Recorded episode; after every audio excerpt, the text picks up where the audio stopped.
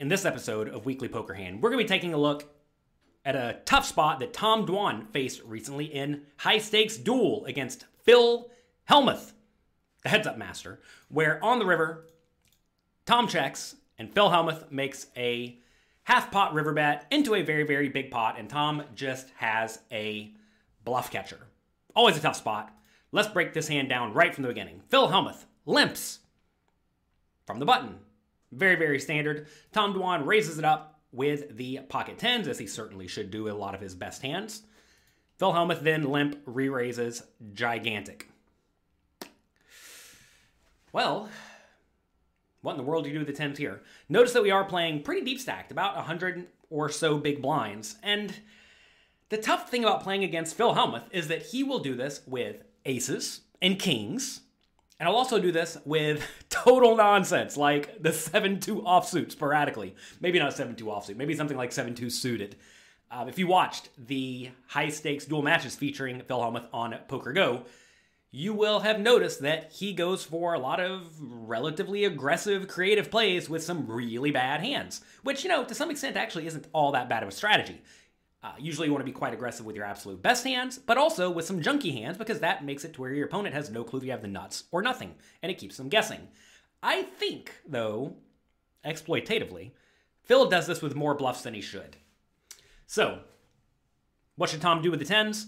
If he rips it all in with the tens or re raises to any amount, he's going to have to play for all of his money, but he's always going to get stacked against aces and kings and queens whenever Phil has it. And if he does have ace king, obviously they're roughly flipping. It's not like it's some gigantic success. If he re raises, though, and Phil has nothing, like 7 2 suited, then what's going to happen is Tom gets all of those bad hands to fold. And Tom doesn't actually care if Phil stays in this pot with three outs. So this is definitely a tough spot, but I think the right play is to just call, as Tom does. Flop comes Jack 7 2. Not so good if Phil has a 7 2, is it? Tom checks. Phil checks it back.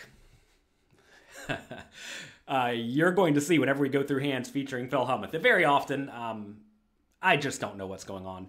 I think this is probably a spot Phil does want to bet frequently, but you have to realize that I have an inkling of what Phil's range looks like. I think it's very polarized, but at the same time, I don't really know. If Phil shows up with the Queen Jack offsuit, I wouldn't be shocked, right? If he shows up with the Jack 3 offsuit, I wouldn't be shocked. If he shows up with aces, I wouldn't be shocked. And it's always tough to try to figure out exactly what Phil is doing because he really does mix it up a lot.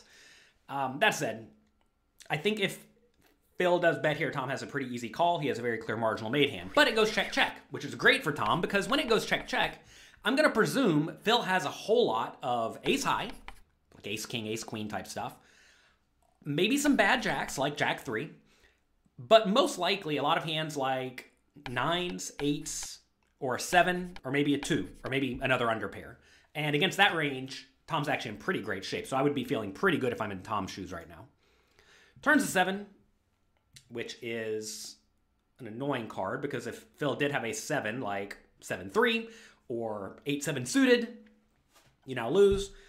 Uh, seems like a pretty reasonable spot just to check though. Some people may think you want to bet here because if you bet and get called, you could easily get called by um, hands like pocket eights or pocket threes or ace two. But the problem is, is that whenever you bet and get raised, it's a miserable spot. And by betting, you let Phil fold out his total garbage whenever he does have whatever some nonsense like six five of hearts, right? You really want to keep him in the pot with six five of hearts. So I definitely like checking here. He checks. Phil goes for a small bet. Seems like a great spot to just call. At this point, Phil could definitely be value betting with a worse hand, right? And if he does have a better hand than your pocket tens, clearly he's not going to fold to any amount of aggression. So calling's the only play that makes sense in this scenario. You cannot go around folding right here. Folding would be way too tight unless you just know your opponent is the weakest, tightest nit in the world. River's a nine, not a great card because now you lose to random pocket nines. Not that big of a deal though. Tom checks, and Phil goes half pot. So I'll be the first to tell you, I wish I had a much better set of data to look at when it comes to Phil Hellmuth's river bet sizing. I'm not going to say this is what Phil Hellmuth does, but you will find that a lot of people, when they half pot the river, assuming they use all sorts of other bet sizes in general, some specific bet sizes are often used subconsciously with the nuts or with a bluff, depending on who your particular opponent is. I bet if you pay attention to your small stakes opponents who don't really play all that great, you're going to find that a lot of them will half pot it every time with the nuts and pot it every time with the bluff. Or the other way around. They'll half pot it with the bluffs and pot it with the nuts.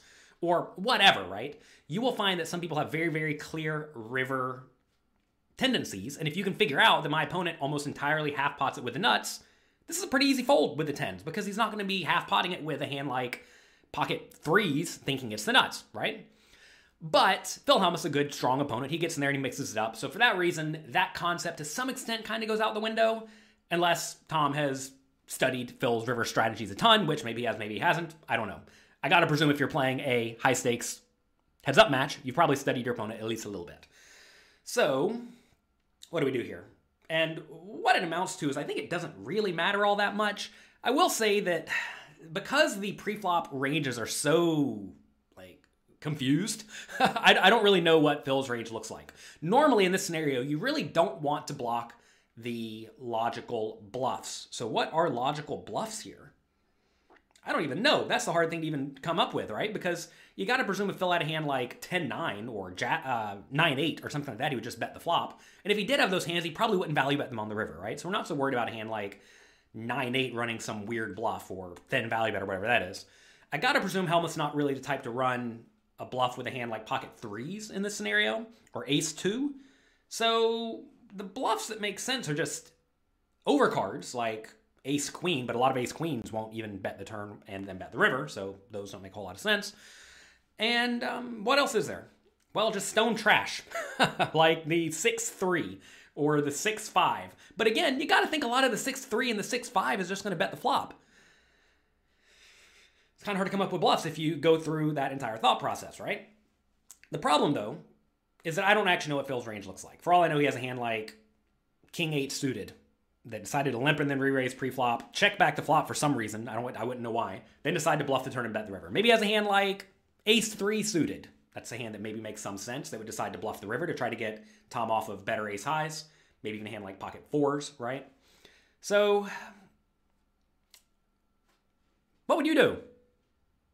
I'm at a loss. Take a second to think about it. In the scenario with the pocket tens, you're Tom Dwan. Do you find the nitty fold? Do you find the heroic call? Or you get really spicy and raise it up? Pause the video and write what you would do in the comment section below.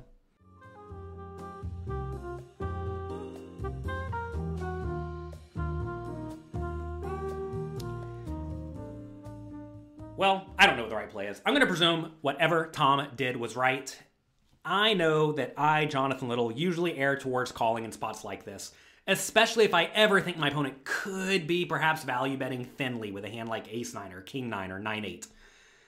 I don't think that's the type of player Phil Hellmuth is, but given I do know pretty clearly, because I've paid attention to these heads up matches, that Phil does like to make very aggressive plays pre-flop with the nuts, but also with a bunch of garbage, kind of randomly. And I think he's a little bit garbage heavy I think we probably just need to call because you will be shown 8 3 here sometimes. Although, to be fair, maybe Phil just bets that on the flop, in which case, if he doesn't have that, it means he has a whole lot of sevens and a whole lot of bad jacks. And if his range is a whole lot of sevens and bad jacks, well, then it's a fold. It is worth noting. I think a lot of people presume that they really, really, really know what their opponents are doing. I don't really presume that whenever I'm playing against anyone who is anywhere near decent, as Phil Hellmuth is. Phil Hellmuth is a good, strong poker player, despite what internet trolls try to tell you. And because of that, you, you just can't go around making super exploitative plays without a really good reason. And I have not studied Phil Hellmuth enough to have a really good reason to find an nitty fold. So I'm going to call, and I would not be the least bit surprised if I'm shown Jack 3 or 7 3 or pocket aces. But I think we will be shown bluffs a third of the time or maybe 30% of the time, and that's enough based on the pot odds we are getting. So I like a call. Tom does call. He's shown the 7 4 offsuit. Not shocking.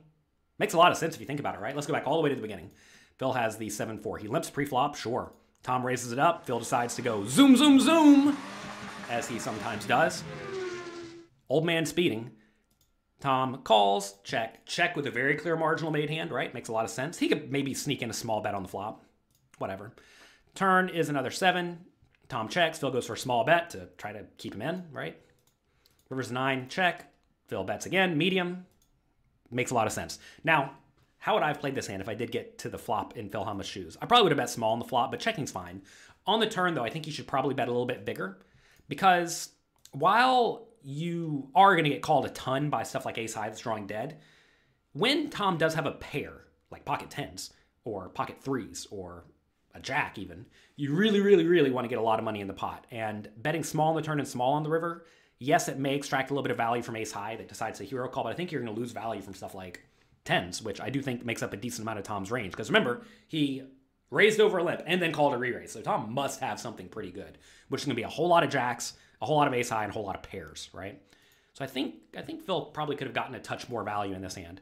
On the river, if you think Tom's range is something like a jack or an underpair or ace high, you don't really care about the ace high because ace high is going to fold. So how do we get the most value from a jack or an underpair? And the question is, will an underpair even call a half pot bet here, like pocket threes? And I don't know. Would Tom even raise pocket threes pre-flop? I don't know. So interesting spot. I think he probably could have gone just a little bit bigger though. And I know this sounds like I'm nitpicking, but whenever you're playing heads up, you really are working with very, very small edges a lot of the time. And if you can win an extra five or 10 or 20,000 chips in a pot, that's actually quite substantial. And in this hand, especially given Tom had exactly the pocket tens, I think Phil could have gotten a little bit more value. Notice if the pot was just a little bit bigger on the turn, like say it was 100K instead of 76, then Phil can bet something like 50K on the river instead of 37, and he wins an extra 15,000 chips or 13,000 chips. Anyway, fun hand.